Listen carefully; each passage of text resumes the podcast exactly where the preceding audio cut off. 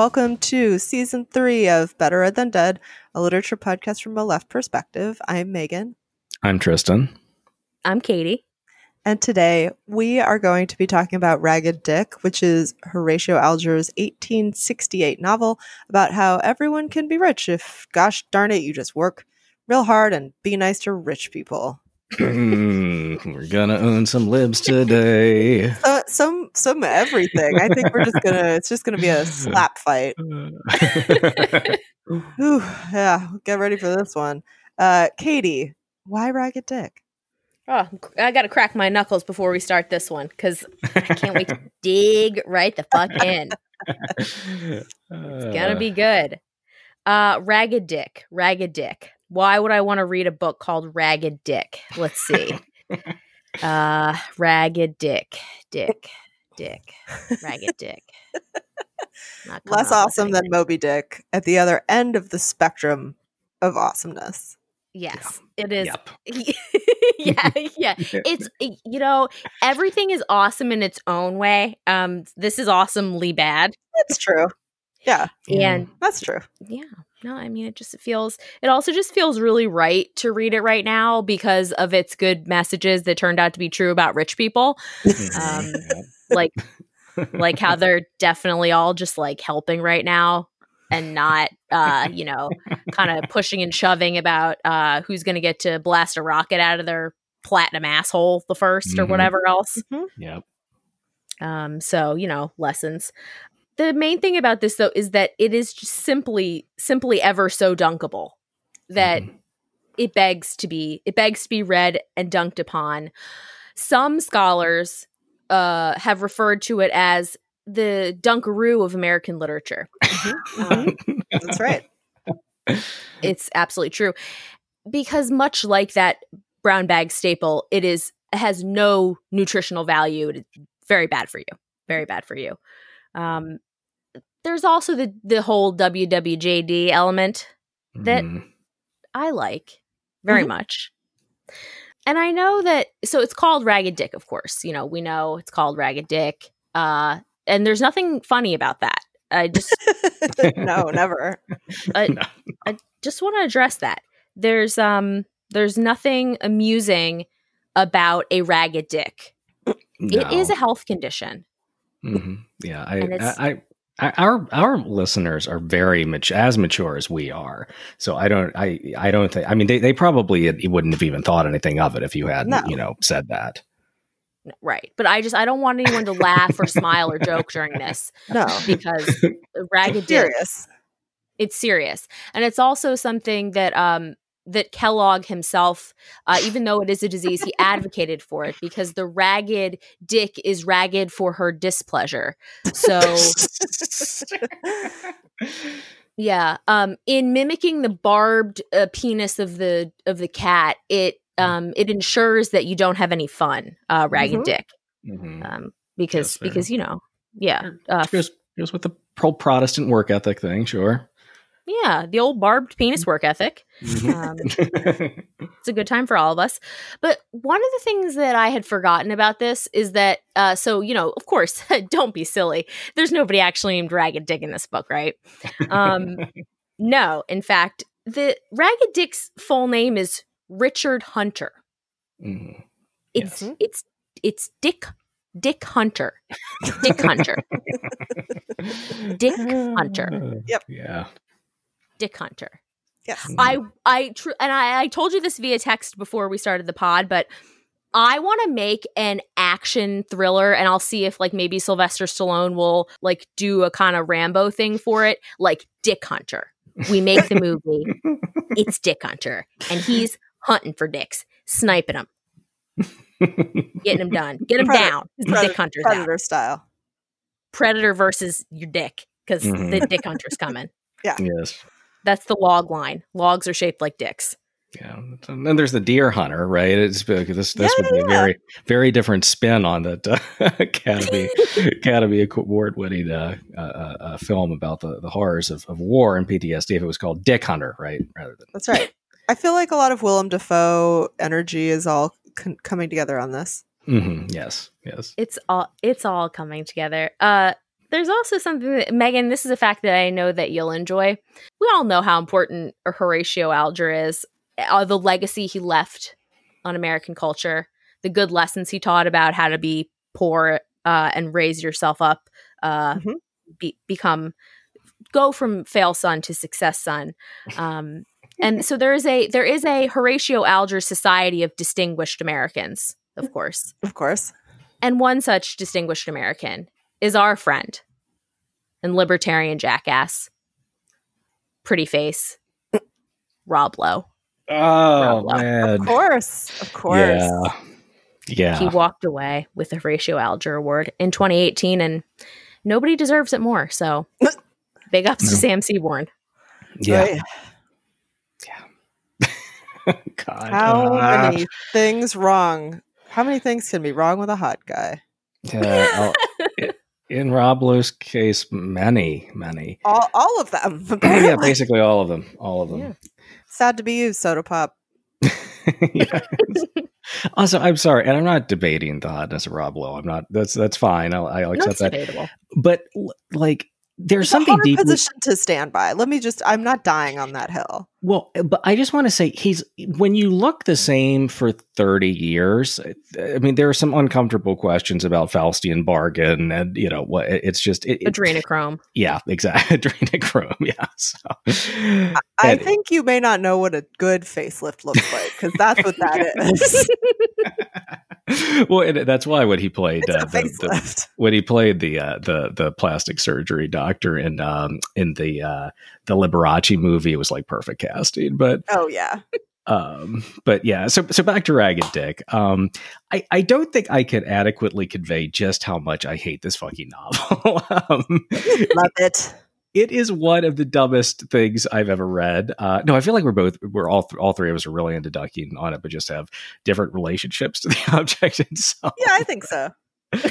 uh, the first time I read this was for a class on representations of poverty in American literature that I, I was a TA for in, in grad school.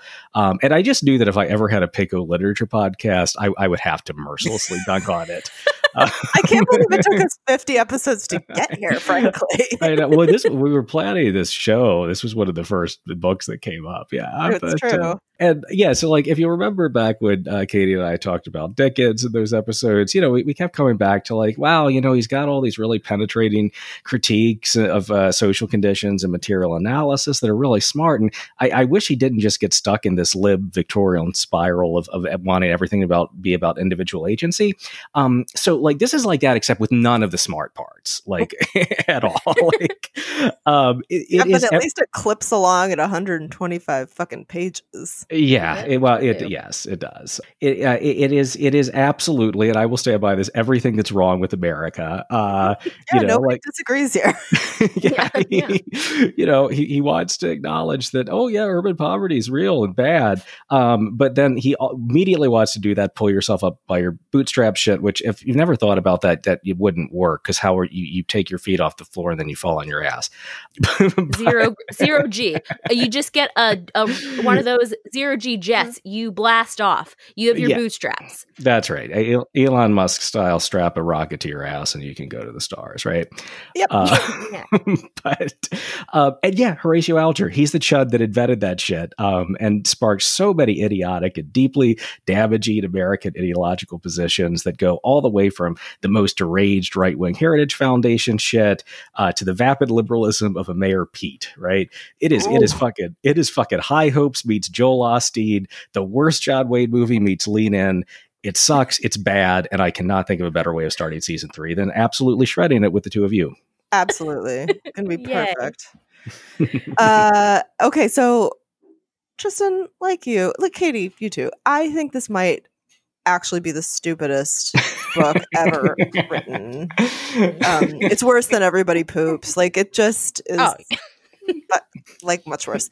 Um, that is why I love it so much. Truly, like never in the vast canon of American literature is there anyone who is quite so much of a gormless buffoon as Horatio Alger.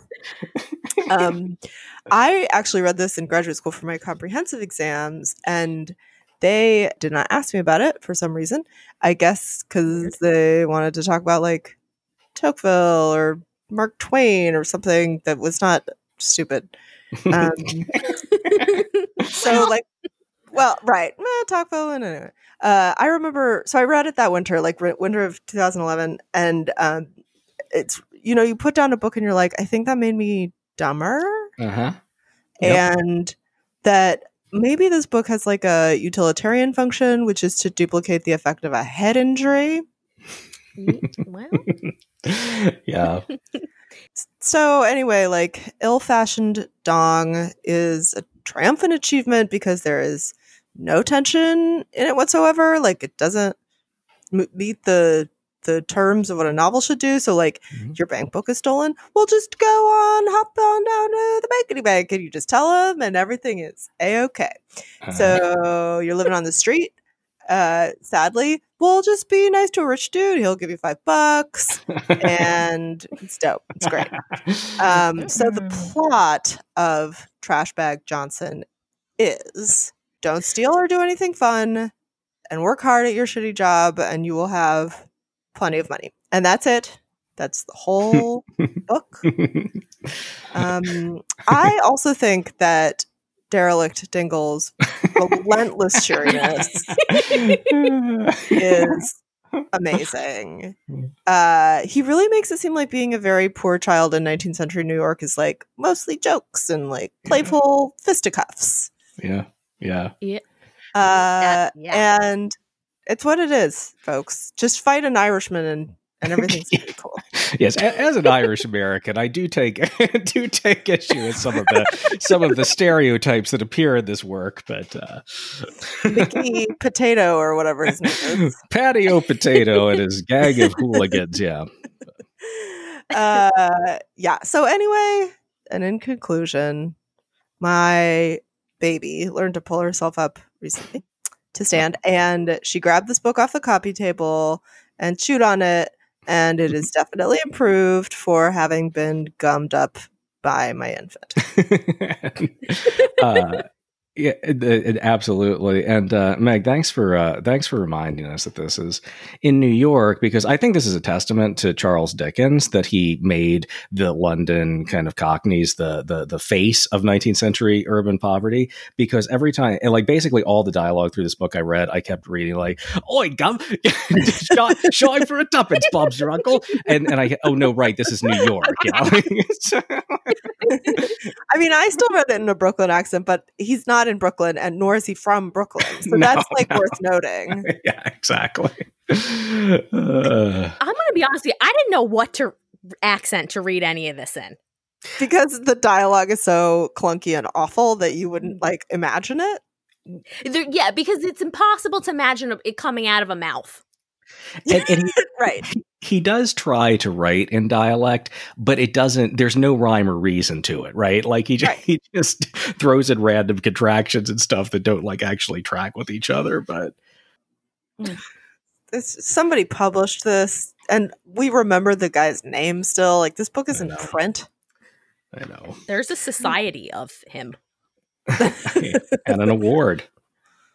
just just An a, award. just a word okay so today we are going to be talking about finance capital through the Erie railroad shares that this novel cares about we're going to talk about the character of ragged dick as an exemplary figure and we're going to talk about the notions of labor that this book constructs okay katie uh, tell us what happens besides born poor get rich laugh the way through Rich Dick Poor Dick. Uh, we're having we're having it happen right now. Okay, so here's what happens in this delightful tale uh, that we can definitely all apply to our own lives. Mhm. So we meet our 14 year old hero, Ragged Dick, when sexy, he's sleeping. sexy 14 year old Uh, uh, Yeah. according to the book Yeah. Y- yes, Yes, according to the book. yes. I'm thinking ahead Horatio to the context. Alger was was Uh, was was a pederast. Just we should throw that out there at the what a outset, word right? but yes Uh, Yeah. Uh, so we got Ragged Dick. We we come upon him. He's sleeping in a box, in the big city, NYC, the you know whatever. He's a dick in a box. Th- that's I'm gonna move right by it. He is a boot black. Also, he's a boot black, and he's a goody good boy, wholesome sweetie pie, of course. Um, His main interests are shining shoes, uh, seeing, taking in amusements and such, uh, and blowing his entire wad of uh, shoe shine cash on on fun times with his pals, like all getting together over a big vat of oyster soup. You know, like you do. Mhm. Yeah. Yeah. Um, Oh yeah, sure. Yeah. And as as Megan did point out, uh, boy howdy, he sure is a looker, as everyone comments. Mhm. and that's that's very important to the novel because uh, and i can't stress this enough all good looking people are good on the inside that's how you know that's the one Right. way to tell yeah. so if Yes. you can't get your hands on their skull to feel around yeah. you just look You can't Yes. Ichabod crane them. So, so you know how like good 19th century novels are really critical. It's like, well, so we have these like racist scientific discourses about physiognomy and skull shape and and and character, and just I, I those don't really seem to hold if you put pressure on it. Mm-hmm. No, Horatio is like, nope, mm-mm, mm-mm. you can if you if someone has a trustworthy face, yes, That's give right. them all your money. Yep. You can immediately tell us you you got a you got a, a good look to you, boy. yep that's and the end and that's how you know Yep. and we never go Yep. farther than that Yep. Unless you Uh, have an Ir- an Irish potato mug. yeah, yeah, red hair, red hair and freckles. Be be be vigilant. Yeah. Yeah it's curtains for you. It's curtains for you. Uh, the other thing that's cool about Ragged Dick, of course, is that um, not only is he just kind of just being honest all the live long day and night, he's also always practicing his tight five, and that's how you get a career in stand up comedy. Mhm. Mm-hmm. Yep. That's also why apparently everyone likes him due to his good jokes, which we will discuss further later. Um, and to me it really sends home the the greatest message that we can all receive which is it is okay to be poor as long as you don't do the sin of making anyone ever feel uncomfortable about it or ask any questions ever Mhm. at any time Yes. Yes. So. yes. Be, yes. If you're if you're sad because you're poor, that's a that yeah, that's bad. But uh yes, but but as long as you have pluck yeah that's and, on and, you Are, and are funny, yeah. Yeah, pluck and cheer. Yeah, no, of course. That's that's how it goes. Uh so of course this this charming youth meets a rich dude. They're the city's lousy with them. Uh this rich dude is named Mr. Whitney and he has a nephew named Frank. And unfortunately, Mr. Whitney is not able to show his young nephew around the city because he has important rich guy shit to do, okay? Uh like ignore his family. That's the most important rich guy shit of all. Yeah. So he says, "Listen, you two, why don't you guys put your dicks together and run around the city and kind of see the sights?" Uh. Ragged Dick, yeah, Ragged Dick will take you around, but he can't, of course, have his nephew going sightseeing with somebody who looks like shit and is filthy. I mean, he's he's he's he looks good, but you have to look past the the, the shit. Yeah, you got to look through through what you know to be temporary, which is poverty face. Yeah. Precisely. So what he does is he's like he gives him this fancy suit of clothes, and you know, wouldn't you know it, Ragged Dick shines right up, much like a shoe. So they do their uh, they do their she's all that thing, and Dick comes out looking like a hot girl who just took her glasses off. OMG! And they go run around the city, and they meet a con artist. There, it's also lousy with rich guys and con artists. And the con man is like, "Listen, I have this wallet, and it's obviously full of money. And for the low, low price of fifty dollars, you can have it." And uh, you go find the owner of it. I'm sure you'll get more money. And I have to go see my sick relative in, in Boston, where all the good people live. Mhm, Yeah. But of, but of course, you'll you'll never get Ragged Dick in such an elementary scheme. He is a he is a young lad of the city. So Ragged Dick gets the wallet from the guy. He manages to um to outsmart him, and uh, it's just full of like toilet paper and crap, much like my own wallet. I've been blowing my nose for years. And uh, fortunately, it comes in handy for uh, his comedy tour later. So on account of being so ragged, Dick is also often accused wrongfully of being up to no good, possibly. We don't know. So he, he and Frank, his his young wealthy pal, are riding a trolley, and th- there's this lady on the trolley, and she is being a total bee, and uh, she sees the two the two youths, and she man spreads her 19th century skirts out so that they can't sit next to her, and then to add insult to giant skirted injury, she says that they stole her fucking wallet. But Ragged Dick manages to comedy his way right out of this little jam. He does a little bit where uh, he makes a fool out of her with the con man's wallet. And it turns out that she had her wallet in her pocket the whole time. And when she gets owned, everyone on the train claps and cheers for how funny Ragged Dick is. And it's all great and totally true. Just like the times people tell stories like that on Twitter about how cool they were in public. yeah. Yeah. And everybody clapped. Yes. yeah, they yeah, yeah. all loved it. But of course, you know, Megan, eh, you brought this up earlier. Eh, This is a, a not, you know, Ragged Dick is on some hard times and things aren't always all fun and games and and hijinks and such. There are serious threats to homeless youth in this novel, um, such as a mean Irish child. yeah. Uh, the Irish bes- besetting our city with their Irishness. Yes, yes, indeed. Uh, this this young gent's name is Mickey McGuire. Mm, patio Of course it potato. is. Yep. Yep. Yep. Well, he heretofore referred to as patio potato. Uh, he's he's bullying and tormenting a bookish lad named Henry Fosdick, and on account of both of them being dicks, he and Ragged Dick team up and put their dicks together and support each other. and what they do together is they simply hustle and grind. They get a Mhm. little room at a boarding house. They start, you know, putting some money away. It's all it's all gravy. He is also, in addition to being a goody good boy, he has some learning. And so what he's going to do is just sand down the the rough edges on that ragged dick and just smooth that dick right out. Yep. Uh, Yeah. So he's going to teach him to read and write and do arithmetic. Arithmetic. nice, nice. Oh, that was good. Yeah. yeah. we warned them. People were warned implicitly and explicitly. Uh, Dick has also opened a bank account and he is doing investments. He is putting the principal in and getting interest, etc. You know how that all Mm. works. yeah. So It's a very important novel plot in general when people open a bank account. Yes. That's- yes. That's, well, that, yes.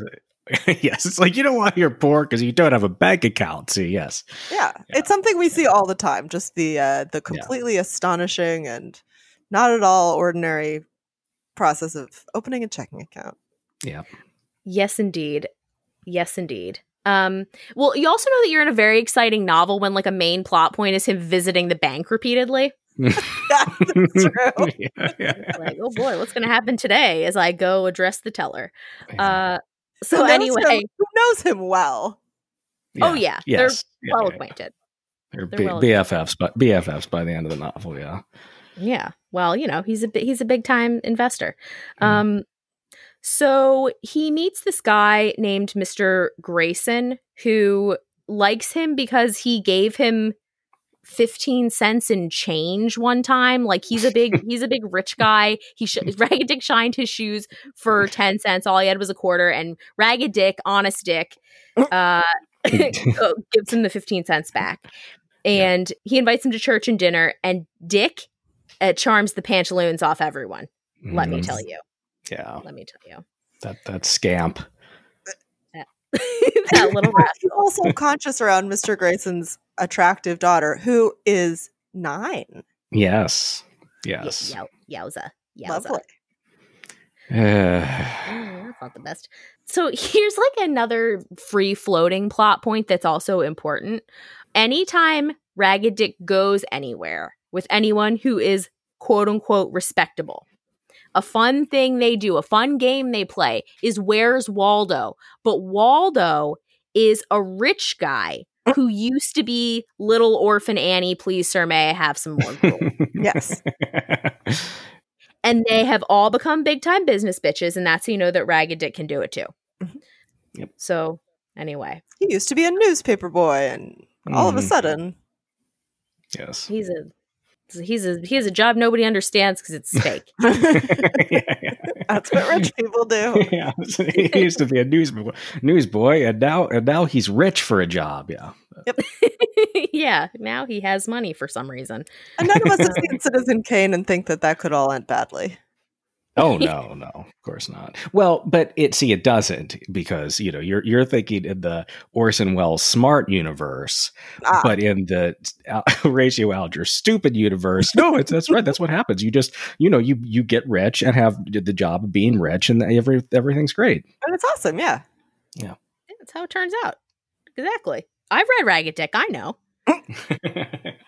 Um, so I've up to this point, it sounds like things have been going really well for for Ragged Dick. As you can, you know, uh, he's making he's making rich friends. He's got a buddy who's teaching him school stuff. Um, but oh no, uh, something bad's about to happen. So Dick is about to give five bucks. He's a hundred dollars. He's a hundred dollars. Whoa, baby, that's three digits, one zero zero.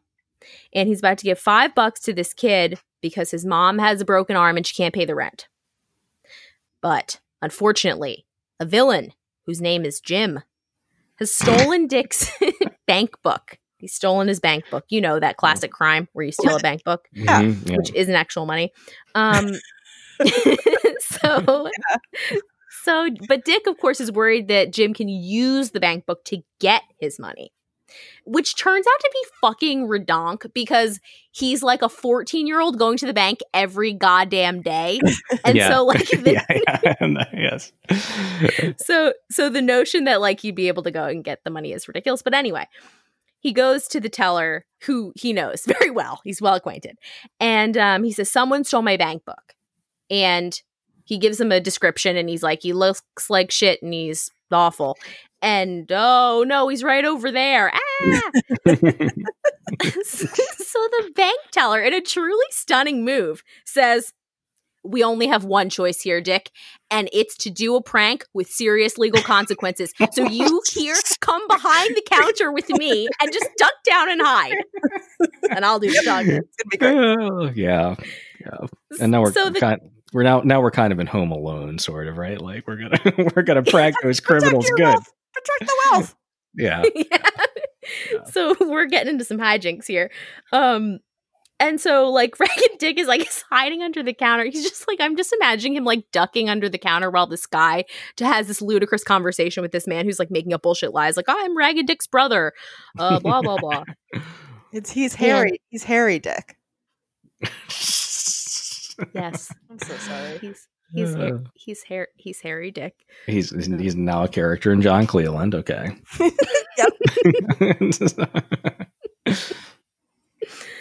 Oh, so the the ruse that he is Harry Dick is of course exposed immediately, and the cops come and two. This is like the one se- semi okay gesture Ragged Dick makes, which he's like, because he's like, "Oh, whoa, whoa, whoa! Uh, do you really have to actually arrest him and put him in jail? Like I thought we could just kind of hug and he would say sorry and it would be fine." But unfortunately, no. Like that's not what happens. And the guy gets carted off to jail and his life is further ruined. All cops are bastards, but um, you know, Ragged Dick doesn't see that uh No. At that No. juncture. I did look in the book, and he says that his name is Henry Hunter. So I am not at all wrong when I say No, no, no, no. You're you're you're right. You're right. I I I remembered that just as just as you were saying that. Like, yeah, Harry Dick. That's right. Yep. Remarkable. Remarkable. It's real. Well, Yeah. it's not real, but you get it. Um No, it's real. Uh. it's that's uh that's how uh how money works. that's yes, indeed. Fourteen year olds go in every day as a 100 page book tells us constantly exactly the amounts of money that a child has. Correct, which is very interesting to everyone. Yeah. Um, so we're about we're wrapping it up. We're we're gonna wrap this dick right up. Uh, and the way that our story concludes is with a little Brooklyn adventure. I can only assume they were going to start a podcast there, like you do. Um, and they're on the ferry when the extremely thinkable happens. Someone falls off the boat, which is all that ever happened in the 19th century was just people falling off of boats. Yep. Yep.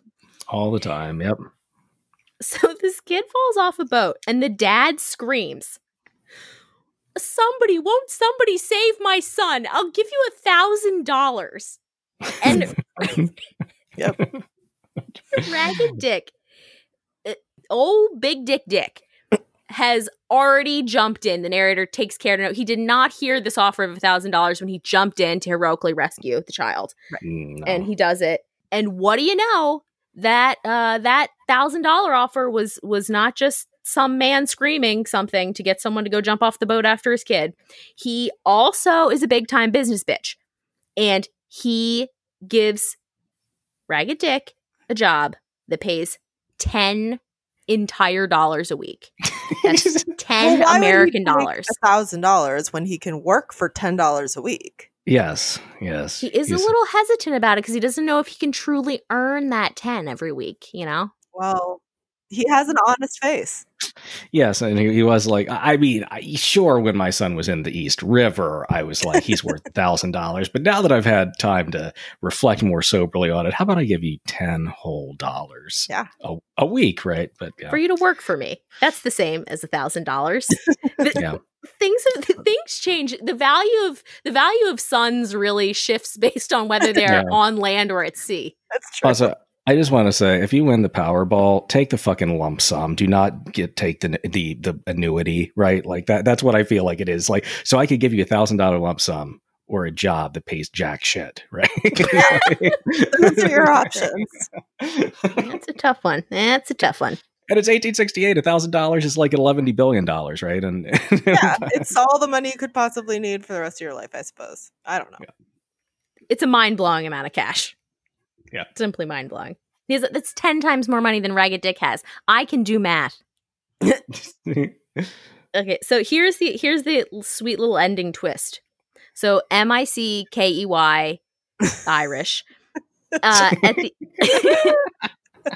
at the end steals this shitty suit of clothes that Ragged Dick has like kept with him all throughout the book. He like puts them on to make sure the post office guy recognizes him. It's like this thing. It's like his security blanket, and um, he he liked to wear it on his capers even after he got a nicer suit and blah blah blah. And so this is like the thing that transforms Ragged Dick into Richard Hunter Esquire for some reason. right. He, he becomes Dick Hunter. Dick Hunter. And uh. and lucky for him, Dick is always in season year round. We have a huge overpopulation problem it's year round. yeah. Yeah. What a tale. What a tale. Totally counts as a novel. It's that's the thing it is. Okay, so Katie, will you give us the context that we have not already outlined as context that this book is terrible? Uh yes, we are going to address some things about Horatio Alger right now. Um, which we have alluded to, which Tristan did inform us of earlier on. I do hate to say, regret to inform, he was a pedophile. But here's the thing about that. A sentence I never thought I'd say after he's a pedophile. Yeah. Um, Yeah.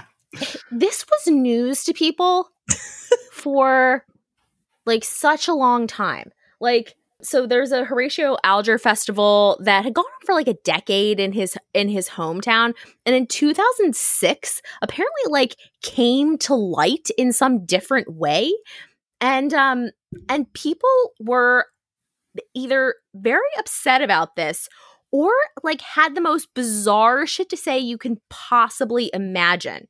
Like Mm. there was a spokesperson for the Horatio Alger Society who was basically like uh, yeah, he did that stuff, but it was only the one time that we know of. Um, and one of his relatives was like, I don't know. That's really not something in the family lore. What? it was no, like, like, common knowledge for the middle of the 19th century, though, right? right? Like, I mean, he it wrote was, it down. Like, we've read the thing. Yeah. Yeah. Right, well, yeah. He did write a le- he like did which I'll talk about. He wrote a letter that was like sorry that I did the stuff I did. Or no, his dad his dad wrote a letter that was like sorry my son did that shit. Yeah. Um yeah. yeah. But like there's this article about the changing of the the changing of the name of the festival and um they quote these people saying like they quote a school board member who says um that's a sad world goodness gracious oh god, there's this one that's like I know there are people that are pedophiles. Do something about those people. Never mind Horatio Alger. oh, little whataboutism right there. Yeah. Like maybe we should let it go. Um yeah. There's also like so there was a stamp that the USPS issued a stamp in honor of Horatio Alger. And so like the guy at the historical commission in his hometown was like, uh well they he tricked the post office too so i don't know what to tell you and, and, I'll just say that, like, I, I mean, so particularly, for, I, I, mean, I, and I think this is a completely different conversation when you're talking about like authors or artists who are living and like are found out to be really shitty people. I think that's a, a different conversation. When you're when you're talking about people who are like long dead, I kind of think like this sort of like like someone's biography and like their works in the world. These are two different things, and biography doesn't really tell you that much and stuff. But like, given the fact that his fiction is all about like boys right in new york is like right. and and and the specific way that he like writes about them that i just i find it very difficult to compartmentalize like biography and the uh, and the fiction itself you know what i mean it's also that like in our current moment there's all this like hearty self-congratulation about who's a Horatio Alger figure. You know, it's yes, like the yeah. language around it should should be like, well, maybe we shouldn't be saying that's such a great thing. Yeah, yeah uh, well th- yeah like that's the that's the confusing thing because um because I'll get to more of his bio and um and we can kind of hash hash this out a little bit more but um it was not that it was known but it wasn't that known mm, um okay. that he was a that he was a pedophile like so he did a bunch of jobs that involved you know he was a tutor. Like he was a mm-hmm. t- like after he moved to New York City after the the events surfaced. And like apparently nobody had anything else to say that was similar. So d- like that's that's very different than saying nothing else happened. I'll say that. Right. Um right. so anyway um let's let's go back in time to the year the year 1832 uh, when Horatio Alger was born.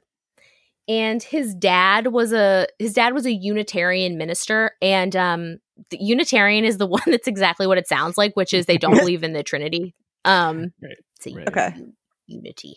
So he he went to Harvard Div School, and he was like, I want to be a Unitarian minister too, but didn't quite happen that way because he got this post in Cape Cod and he did some not entirely determined sexual acts with these two boys who were in their early to mid teens. So they were 13 and 15. And mm-hmm.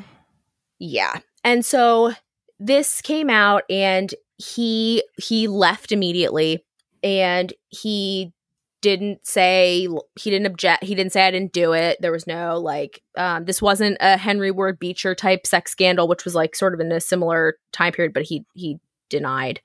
And his dad then wrote a letter to the that church that he was that his he's like apologizing for what happened not in any specific terms of course and he said listen like i give you my word that my son's not going to try to be a minister again hmm. and this was 1866 when this happened and this was the same year that he writes ragged dick mm. or the ragged dick comes out rather yeah yeah and that's why he began really throwing himself into writing. Like he was incredibly prolific because he wrote shitty stuff. Yeah. Uh, so I guess, I guess, that helps. Um, and he moved to New York and he started writing books and, and hanging out with boys who lived on the street. And so yeah. And so that's where he said a lot of the material came from, also from um, pamphlets about uh, like cautionary pamphlets, like about all the confidence schemes that were going on in the city. Um, so those are the two sort of sources of the Ragged Dick books. And he moved two of these young boys in with him into his apartment.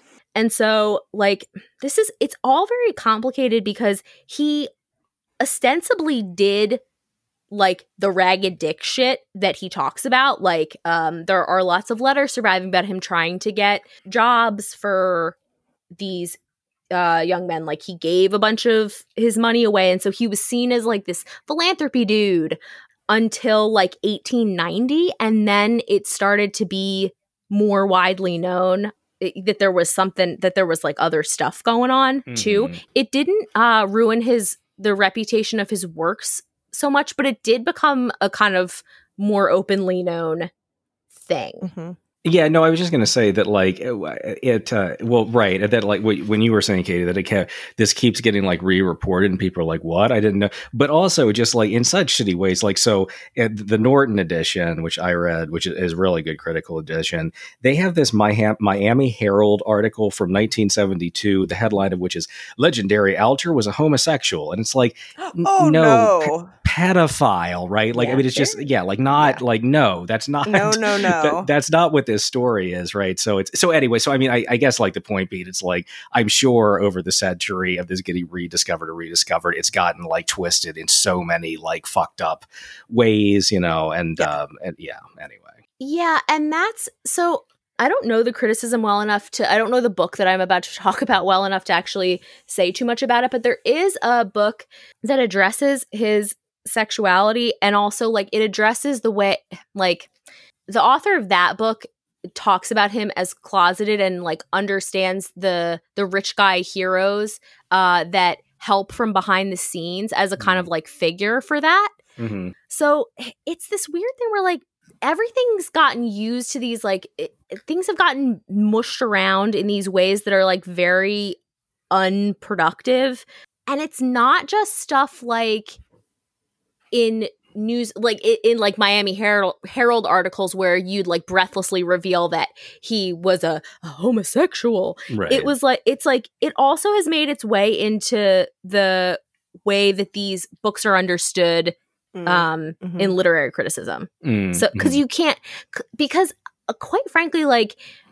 you can't do anything with the fact that some you you can't do any neat literary critical tricks with the fact that someone's a fucking pedophile. Right. Right. Like right. Also every book has the same structure in terms of like mm. some rich guy is like doing noblesse oblige to children. Right? So it's not as though there's this like oh well, you know, maybe maybe it's it's like a a thing that's happening just in this one book and we can't like mm. inter you know, we can't like interpolate from there. But it's yeah, it's a different. It's just a different thing.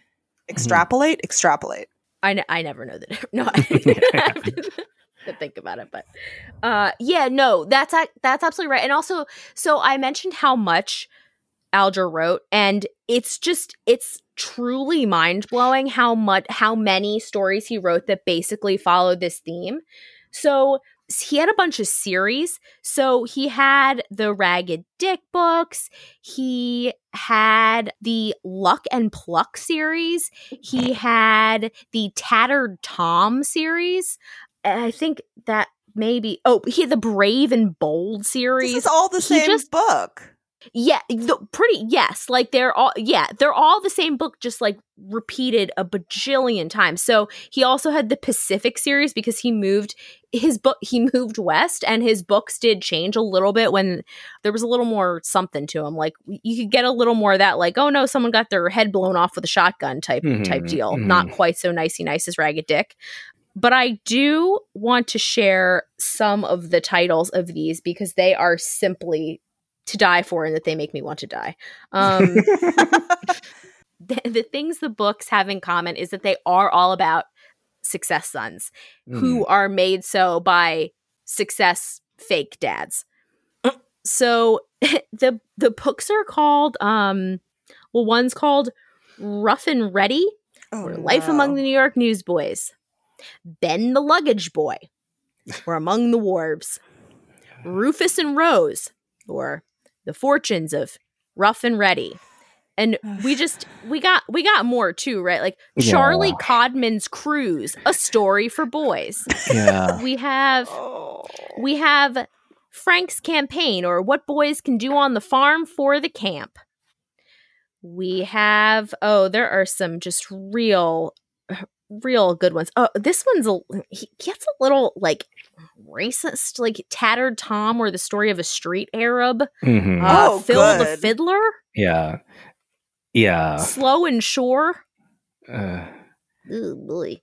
uh yeah. We just we, we I don't need to I don't need to, you know, go go all about go all about doing this, but uh yeah, you don't but you don't want to hear about from canal boy to president? The boyhood and manhood of James A. Garfield? Or, or wait, if you don't like that, do you want to hear about Ben's Nugget? oh, oh no. Oh, Did he only know three names? It seems that way. Yeah. I also love that there's like I I know that this is like sort of a, a, a little bit like a field, but uh Katie, you've told me about how like Stephen Crane does this dunk on him, Oh, it's yeah.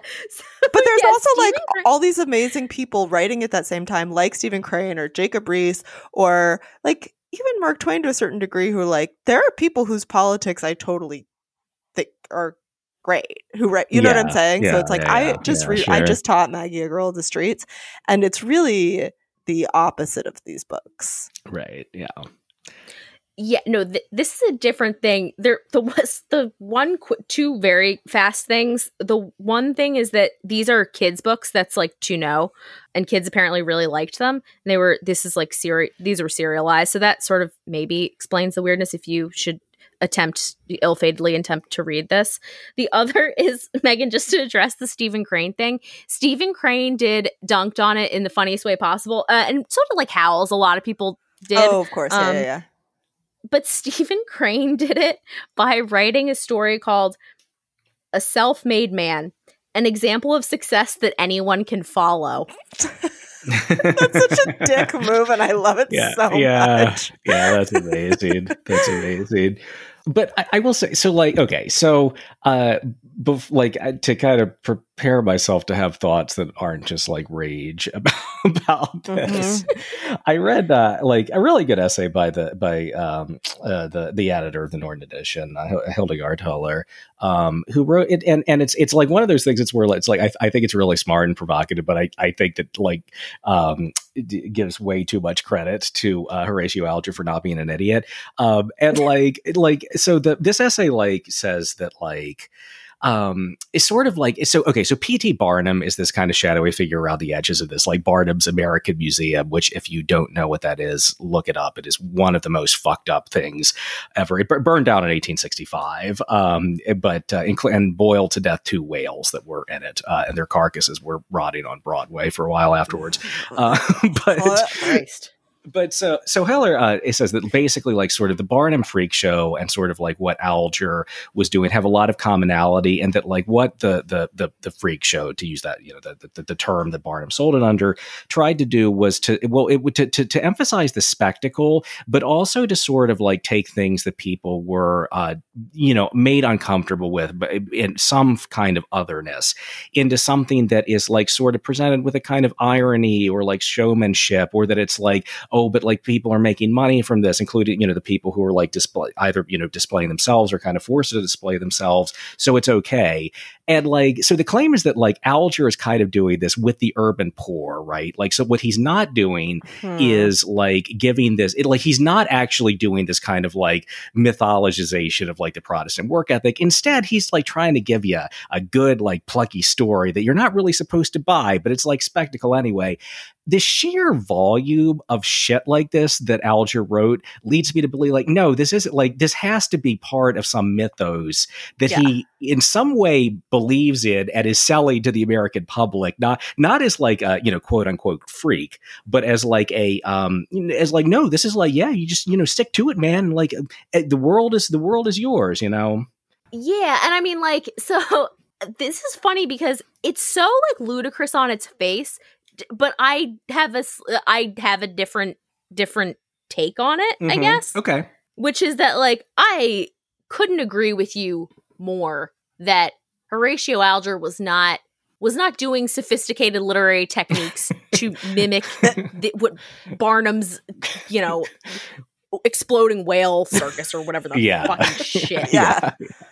um but I do think what he was doing was like I think he was self he was mythologizing in a way, but he like the fact that he makes Dick so handsome and so extraordinary and uh, he clearly thinks he's funny and everyone likes him. Yeah. Mm-hmm. It is like he's not he is an aspirational quote unquote aspirational figure in the way that like you know you're not going to be fucking ragged dick. Like nobody right. is ever going to like anyone as much as everyone likes ragged dick. Right. Mm-hmm. And and there's a pedagogical function to having somebody like you know to to making somebody like that which is like it backfires but he's like a guy who if you're a kid reading a book you might be like I want to be like ragged dick. Mm-hmm. I don't he likes to you know like he likes to he he likes to read and write and maybe maybe a rich guy will do something for me, right? Like that's mm-hmm. where it mm-hmm. all falls apart. Right. Is that there are so many nice rich guys running around and they're so crucial to the story like the luck and pluck thing is is baked in by Alger. He's not like the yeah. the bootstrap stuff is from this, but it's not really like in it as much as as much as like hmm. Ronald Reagan might have you believe. Yeah. Okay. Yeah. Okay. I mean, I think it's like, but it's a bit of that idea that you like you make your own luck, right? So it's like it is that he ends up in the right place at the right time, but that part of it is that he works so hard as a boot black, right? So like mm-hmm. that's how he runs into rich guys all the time, right? So it's not. I agree. I totally agree with you. It is this like luck and pluck thing, but it's it's like it's not the same as pulling yourself up by your bootstraps. It's it's just like, you know, uh, putting yourself in a position for luck to fall on you for your bootstraps to be pulled. Yeah. Well, and, and, and, actually, if I can sort of just one one other point, the the the Hoeller essay, and then we, I you know, we've got a few things we want to talk about. We can can move on, but but the one way that I did think that uh, that argument was was was pretty persuasive is that like there's not just one sort of like ethos of capital here. There are actually multiple ones, mm-hmm. and the book is much more critical about some kinds than others, which I actually think emphasizes mm-hmm. ultimately the bootstraps point. Um, so there's this one thing, right? That the, the Erie Railroad scandal, which it's a very kind of like esoteric thing. Like there, um, there, there's a there's a railroad company uh, that basically went bankrupt in the mid 19th century. A lot of people lost money on it. It was kind of one of the there, there were a ton of scandals like that in the 19th century, but it was one of those things that like caused a lot of anxiety about like Wall Street and stuff. And like there are multiple references to that like throughout, like even in the very first uh, chapter. I don't know, where, Tristan. Are you suggesting that allowing capital to inflate itself so enormously could hmm. possibly have ill effects. Well, right, and and I doesn't think, sound right. But I think that Alger does recognize exactly that, but I don't think that ultimately pulls it out of like a fairly like stupid just celebration of capitalism. Just it wants to be the capitalism of the petty bourgeoisie, right? And like work hard, save up, and you'll you know that's you'll tr- that's true. Yeah, yeah, yeah but so like yeah so chapter chapter one like uh, he's having the very first uh, guy that who's like he uh, is a customer of his uh, the, the, guy says uh, i you know i believe said the gentleman examining his pocketbook. This is katie talked about this. I haven't got anything short of 25 cents. Have you got any change? Not a cent governor said no he it's not all, all, all, my money's invested in the erie railroad. And the guy was oh that's unfortunate. Oh what a scam making a joke about uh, the erie railroad scandal. But so like so hoeller claims that like so like the, the sort of like Barnum esque irony, like or self irony mm. about like yeah, I'm a salesman, but I'm I'm kind of letting you in on the joke that like Alger's kind of making a similar move. There is like yeah, there is some there is some shadiness to the system, but I think ultimately that just underscores the like. But I'm talking about capitalism the right way, where you work hard, you get yeah. a bank account, and you'll you know what I mean. So. Mm-hmm. Well, the thing also is that you have to you can't understand it without being like it, the, this is a nice like jesus rich guy who invites him to yeah, church yes. right right yes no yeah. it's not the guy who like i am only i'm totally harping on this but there's like he and frank are are chilling at this restaurant and and he makes some like offhanded reference about the erie railroad and this like Wall Street guy comes up and is like, "Oh, I sure hope you don't actually have that because uh, I am an agent of the Excelsior Copper Mining Company. Yeah. It's sure to yield fifty percent on the investment. uh, now, all you have to do is sell out your Erie shares and invest in our stock, and I'll insure you a fortune in three years." Yeah, nineteenth century Jordan Belfort, right? Like, yeah, yeah. does a, does a lie to blow. It's like, hey, let me sell you this copper mine you know what you actually need is a little bit of extractive capitalism and you're going to be great. Yeah yeah. So it's actually not that that you're right it's like the jesus rich guy and and that's because the the guy who wanders over from wall street is kind of like it's a joke. Yeah and he does this stuff where like there's this moment where um Frank or not fucking Frank, Henry Fosdick. I just want to say Frank Fosdick just because it sounds yeah just really rolls off the tongue. It does. Um, Henry is about to go get a he he was in line to, for a job with like all like 20 other boys about his age and this uh rich shithead's kid is like I'm going to get it because do you know who my dad is? Yeah. And but the hilarious part is that there's like a there's like an impromptu interview, right? And the kid is like well, uh, I am lazy and I don't like to work very much. Just like outright yeah, yeah, yeah. like yeah, yeah.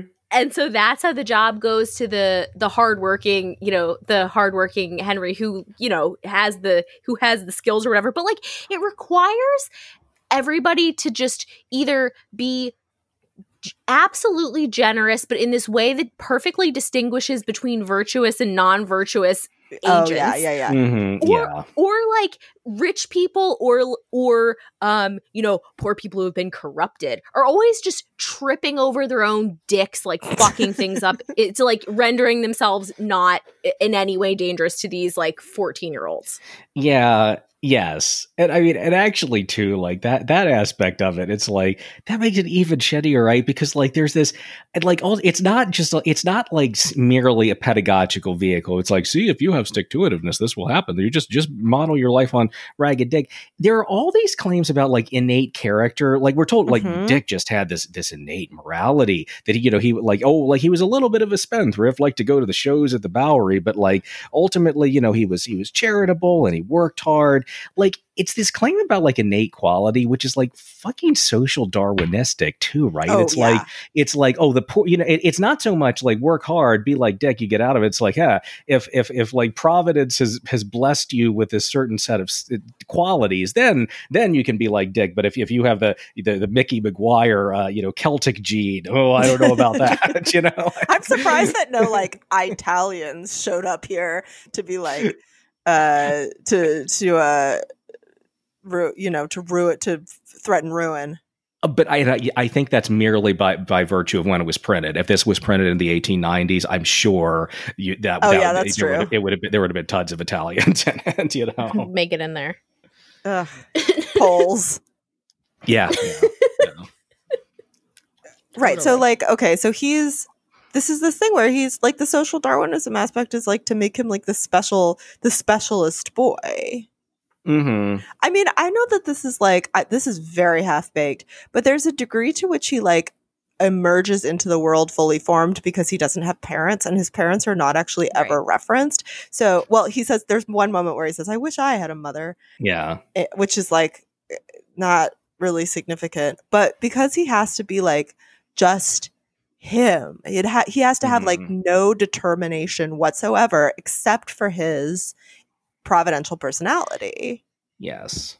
Yes. He's got this he's got this per- yeah i mean we see and it's as if he's never spoken to a person when uh like he like hears of this thing called not spending all your money like only right. when he bumps into to a rich guy and also just i mean set aside the ludicrousness of like he's not gonna have enough you think fucking eh, boot black children living on the street in the fucking 19th century we're gonna have like a buttload of money to put in, away in the bank like regardless you know like right. so no. that's ridiculous the thing that's the thing that like separates it to me from the this like so being the social darwinist thing is is alger's own delusion that ragged dick it can make the world a place that's okay for everyone. Like he's got this mm. friend who's like a little smaller than him, but and he doesn't have the same he's not so outgoing, but he takes care of like he takes right. care of him. He pays a bigger share of the rent. Like he does all this shit even though he's just a 14-year-old.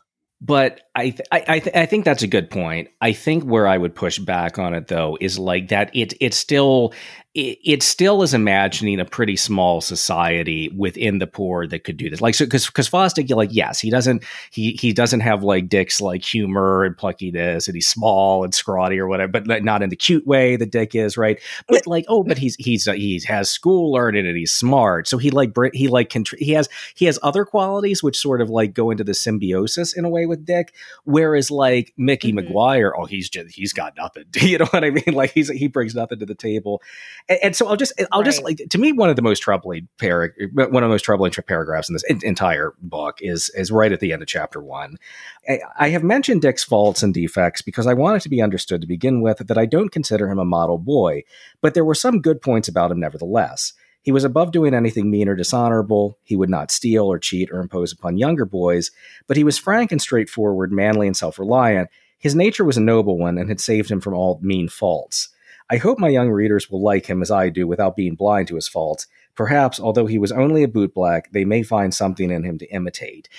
I just keep get stuck on that nature claim there. You know what I mean? And and the faults that he tells us about, like it is, it, it, there, there's like some reformative capacity, right? Like so, oh, he spends too much money, but like even that, like one fault that is is one of the ones he gets uh, rid of, in, in, addition to like, oh, he you know he learns to he read learns, and stuff yeah. like that. Yeah, is that like oh he spends like he's like too liberal in his money, right? Like he he'll he'll buy a steak dinner for like his friend, the other bootblack, who doesn't, uh, you know, who, who who's not as good at his job, essentially right? So it's like so there's a way in which even the one like fault that does get uh, uh like sort of uh, erased over the course of the novel, also like well, but it it kind of told us something good about him anyway. You know what I mean? Like that he that it gets like resolved by virtue of his like more of his pluck.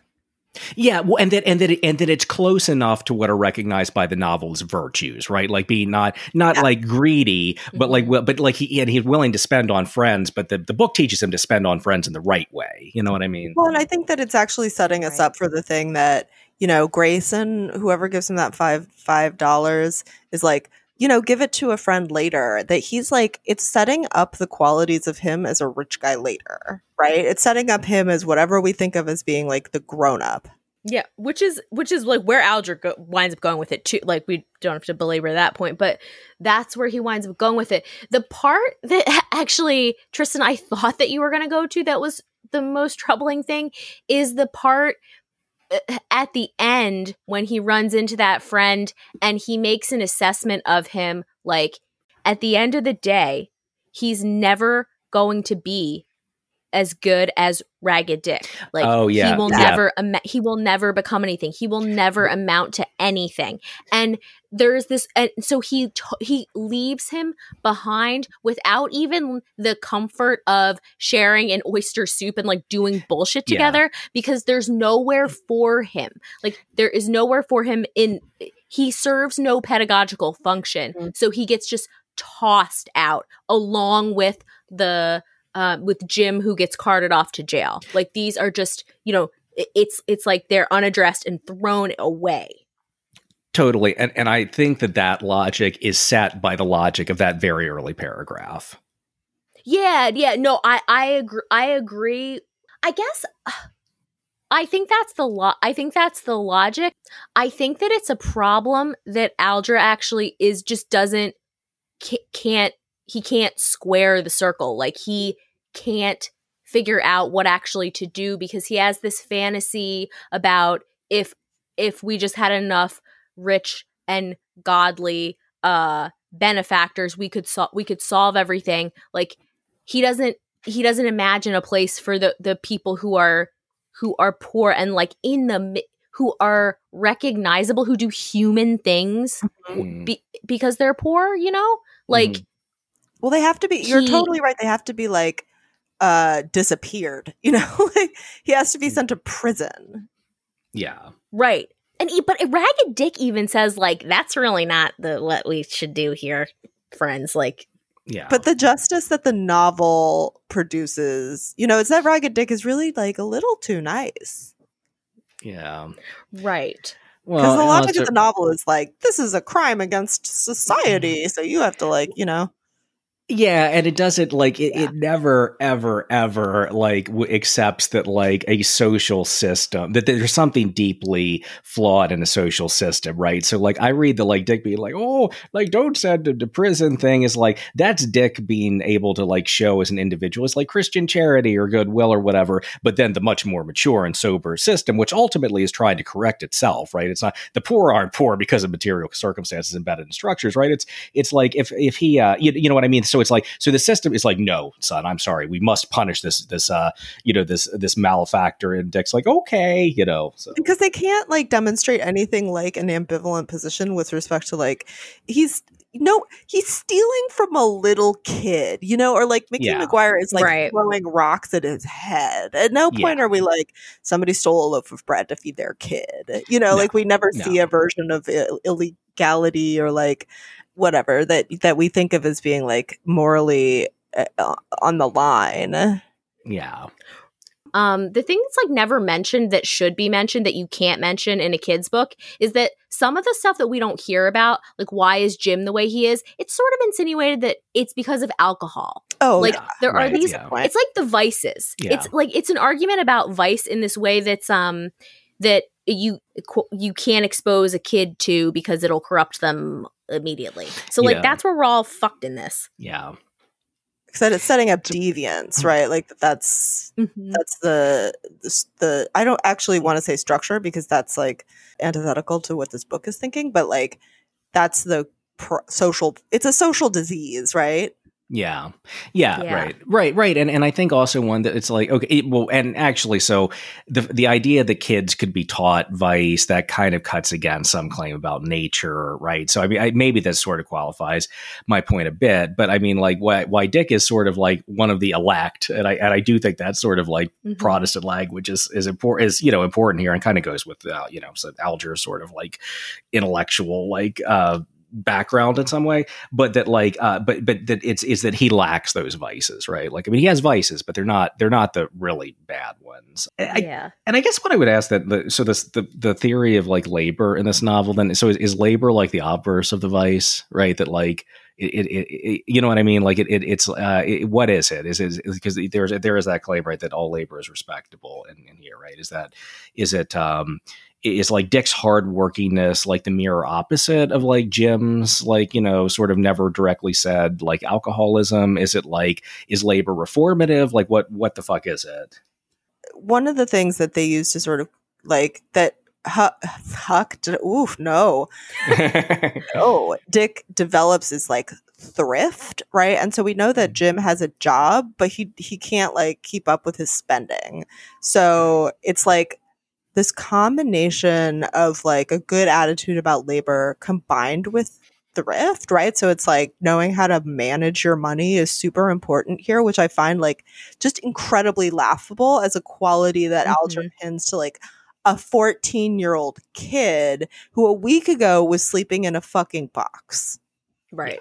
right? That's like oh this is actually about like being good with your money which is like i know what what what's the thing that's the most disgusting about this novel all of the things are disgusting about this novel but that's something that i find super disgusting actually that it's Yeah. like if you if you could get it into the bank or whatever that you could you know just live in a boarding house with your buddy and that your treat is coffee that Mhm, that yeah. that's how you can sort of like make yourself line up Yeah, like that it never the reason why according to the novel the reason why he's sleeping in a cardboard box is essentially that it never occurred to him not to. Right.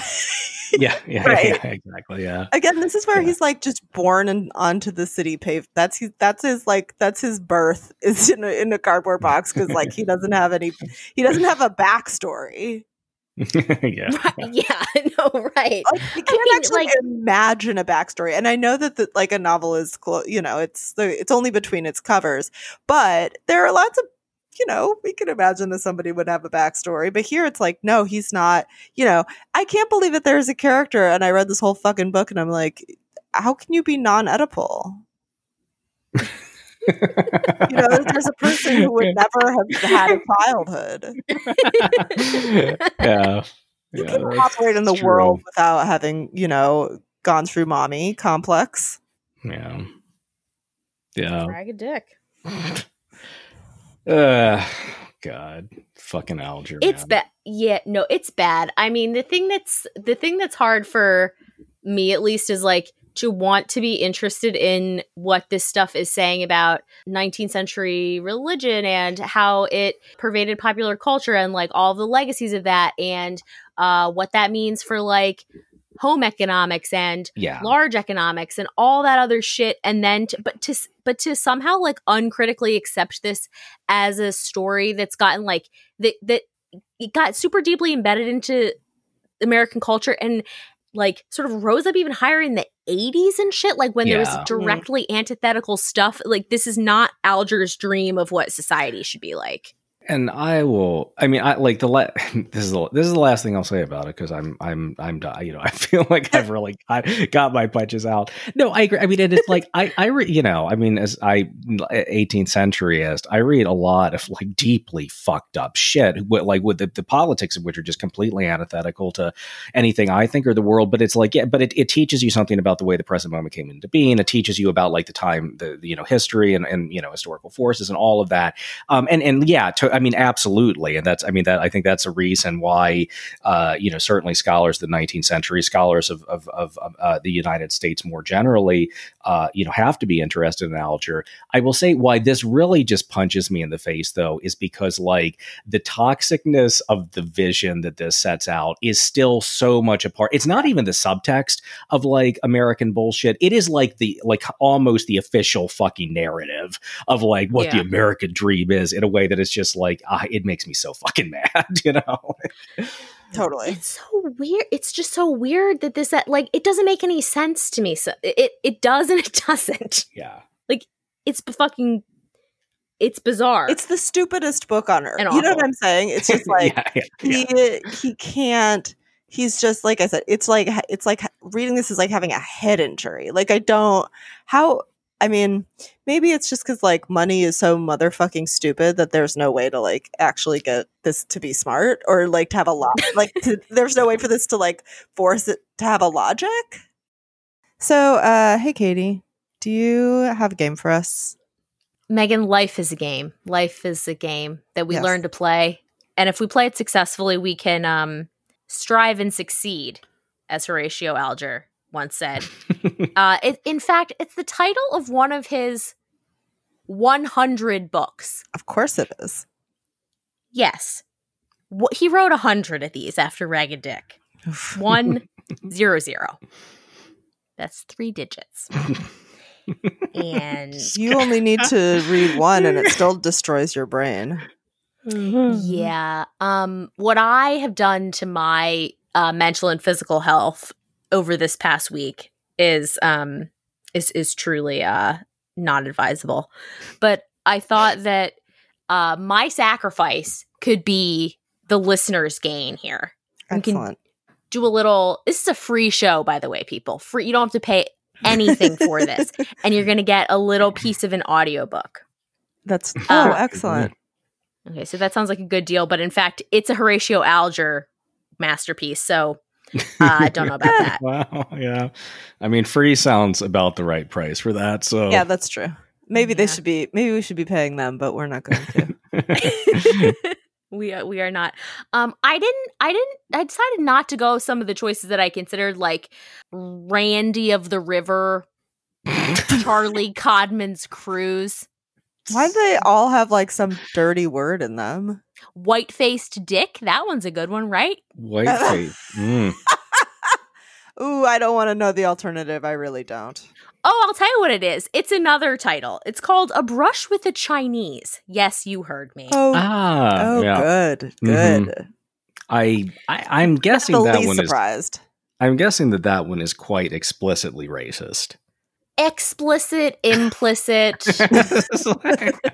Uh, yeah. All of the things, all of the ways it can be racist. yeah. Yeah, all of the plicits are covered. Um, today, I thought we could read from a fine title called "Only an Irish Boy." All right. Only an Irish Boy, and Cool. this lost out to those titles. Not only those titles, but Ben's Nugget and my very favorite, A Disagreeable Woman, a novel about a woman who is referred to exclusively as the disagreeable woman for Hmm. 200 motherfucking pages. I feel like Horatio Alger found all women disagreeable. well, Yeah. yeah. Yeah, I mean, when they're I- mentioned. I mean, if we yes, uh, Ragged Dick. Uh, I think there are two women, and one of them is just basically there. No, there's three, but like one of them is just basically there to like try to like frame the boys for, for you Oh, know, right. like, yeah, for stealing her wallet. yeah. So. I forgot about that. Oh boy. Uh, oh boy, oh boy. All of these titles have boy in them, and it's actually true. All right. So, at any rate, let's get down to business. The business of saying shit about the Irish. Mhm. All right, all right. Evening, Squire. Oh, sorry, I forgot Irish. Let me. Make, I'm It's, Mickey the wrong- McGuire. it's not a Dickens accent. Mickey McGuire. I'm, I'm trying to shout. Okay, here we go. Master Godfrey, your horse is sick of the disease, and your father left orders that he wouldn't go out on no account. It's my horse, said Godfrey. I intend to take him out. Maybe it's yours, but your father paid for him. None of your impudence, John, answered Godfrey angrily. Am I master, or are you, I should like to know? Neither, I'm thinking, said John with a twinkle in his eye. It's your father that's a master. I'm master of the horse anyway, so saddle him at once. If you don't, I'll report you and get you dismissed. Oh, good. I'm so I'm writing letters to your boss now. I'll take the risk, Master Godfrey, said the servant good humoredly. The Cardinal won't be so unreasonable as to send me away for obeying his own orders. Here, John was right, and Godfrey knew it, and this vexed him the more. He had an inordinate opinion of himself and his own mm-hmm. consequence, and felt humiliated at being disobeyed by a servant without being able to punish him for his audacity. that's the, By that's sending the- an email. That's the worst, yeah. I can't give him the spanking on Yelp that I desire. This feeling was increased by the presence of a third party who was standing just outside the fence. As this third party is our hero, I must take a separate paragraph to describe him. He was the handsomest boy. Handsome and handsome. Get- get ready. Wait, wait, wait, wait, wait. Oh, so I just want to say that is like a great writing technique. It's like, and in this paragraph, I will provide a description. Uh. Uh, he does like to scaffold everything. Um, he was about the age of Godfrey, possibly a little shorter and stouter. He had a freckled face, full of good humor, but at the same time resolute and determined. He appeared to be one who had a will of his own, but not inclined to interfere with others, though ready to stand up for his own rights, a thing you can tell by looking at someone. In dress, he he compared very unfavorably to the young aristocrat who was biting his lips with vexation. In fact, though he is my hero, his dress was far from oh heroic. He had no, he had he was wearing a barrel. He had no vest.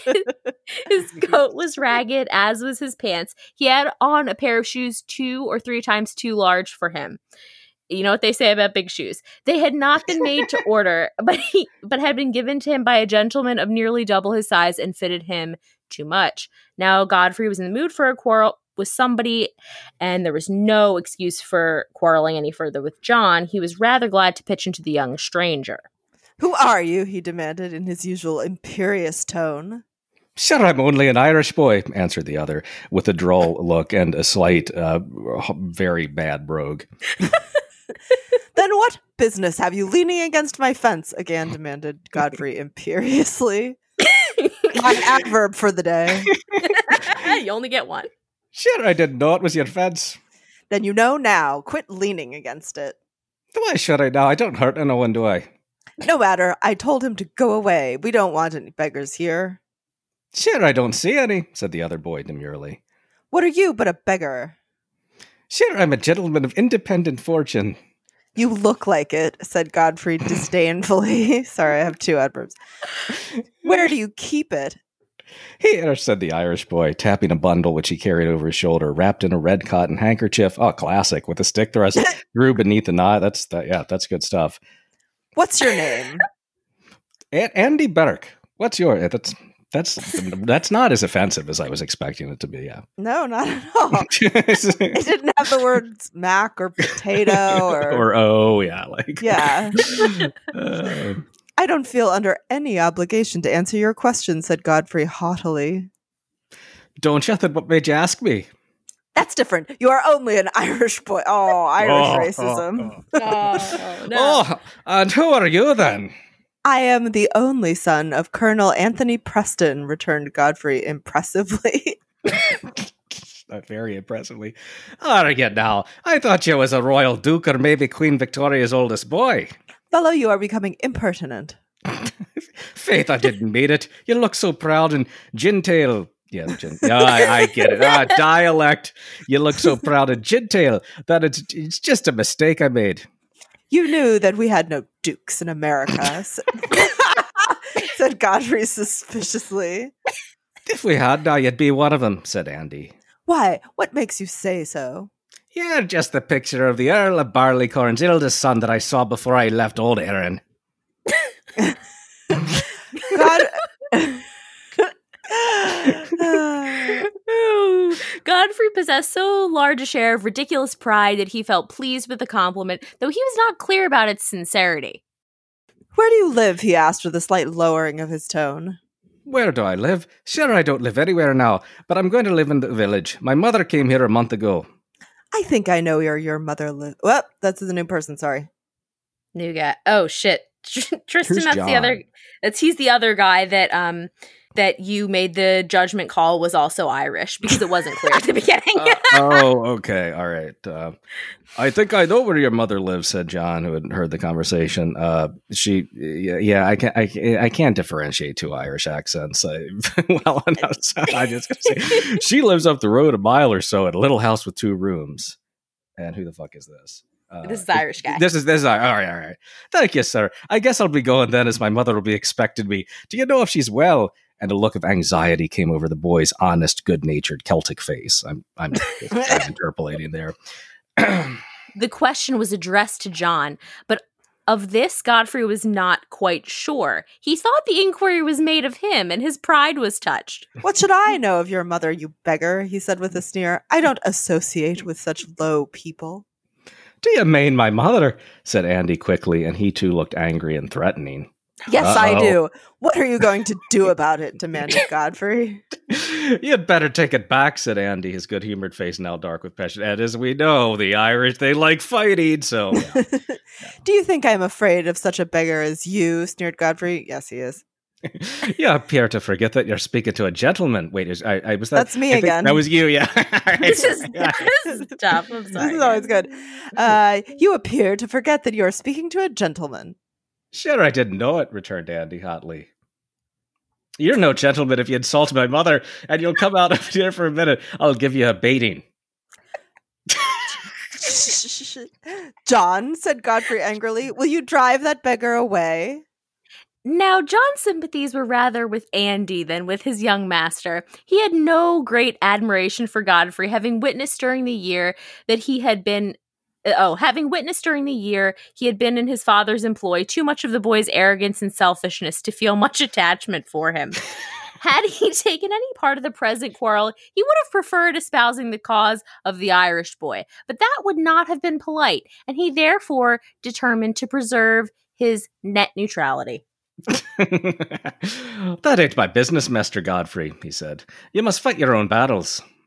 Go away from here, said Godfrey, imperiously advancing toward that part of the fence against which Andy Burke was leaning. Will you take back what you said again, my mother? No, I won't. Then you're a blackguard if you're a rich man's son. The blood rushed to Godfrey's face on the instant. This was a palpable insult. What? oh shit! he a, uh, what? He a rich man's son, the only son and heir of Colonel Anthony Preston, who everyone has heard of, with his broad acres and ample bank account. He to be called a blackguard by a low Irish boy. His passion got the better of him, and he ran through the gate, his eyes flashing fire, bent on exterminating his impudent adversary. He gets his ass royally kicked, right? they they it's a light sho- it's, a, it's a light shoving as this was a light verbal shoving Mm. And uh, I, I, would like to uh, apologize to the, the Irish people uh, for, the for, entirety for of Ireland. To the, to the, entirety of Ireland. Just, I'm channel. I, I, was trying to channel 19th century caricatures of Irish Americans, and I can do that because I am one. So you know not it's we're all it's all good here. And um, we'll be recording the rest of the audiobook for the patreon. So um, you know we're gonna just have 200 full pages of that accent uh, available behind the paywall. I'll put on my fancy lad garb. Tristan you knew that charles ii was the first person to wear a vest right? No, I didn't actually. This is a whole yeah, this is like a fashion history thing is that Charles II popularized the vest that, that I should I should know that. That uh yeah, well, okay. Just put it in your uh just put it in your um in your little Rolodex with the fact that Charlotte Bronte died of barfing. she did die of barfing, that's right. Yes, it's we uh you learned that today and then I learned that, yeah. I was very sad to learn that he she died of morning sickness. For real. Oh for, my for, god. For real. Yeah. Oh no. Hyperemesis gravidarum. She died of a disease that Gatorade can treat. Uh, I thought she died one of the normal barfing ways in the 19th century. No, I mean it is a it's it's a barfing way to die, but like Kate Middleton is still alive and she had it. Yeah. yeah and and I was yeah that that yes uh, well uh, Haworth where she yeah the the village in Yorkshire where she was from uh it, it's right it's we might talk about the Shandy episode actually because it's right up this road from uh, Laurence Sterne's house but yeah it, it is one of the most depressing places I've ever been. The whole the, the whole house is like yes and this person died when they were 20 and this person died when they were 15 and oh yeah the graveyard right in front of the house that would routinely poison the village water supply Oh, how lovely. I the, just assume it's mm. one of 47 wasting diseases that people died of. yeah, yes, yeah. Well, speaking of a wasting disease, how much Horatio Alger? Yeah, it's a waste of time disease. Yeah, glad, glad, we're done with this one. Although it was it was fun shredding it. Well, too bad we have to move on to an excellent book next time. Yes. Aw. Yeah, a shame. a oh, book well. that is smart and good in exact proportion to the way this one was dumb and bad. Yes, and evokes the opposite emotional response, which is a profound empathy. Yeah. Yes. uh, okay, this has been Better Read Than Dead. Uh, you can find me on Twitter at Tusslersaurus. You can find Tristan on Twitter at TJ Schweiger. You can find Katie on Twitter at Katie Crywo. I'm doing this completely by memory, so I don't know what I'm saying. You can find the show on Twitter, Instagram, and Facebook at Better Read Pod, R E A D, and email us at betterreadpodcast at gmail.com, but only if it's to dunk even harder on Horatio Alger, and we believe in you. Our intro music is Lev Bronstein by the Redskins and used with their permission. Our logo was created by Jane Bonsack of JB Design and Content. Rate, review, subscribe, send us an email with the screenshot of you writing a review, and we'll send you buttons. They're cool. And next week we have Go Tell It on the Mountain, followed by a two part episode on Tristram Shandy. I think you can guess who picked that one. Uh, thanks, comrades.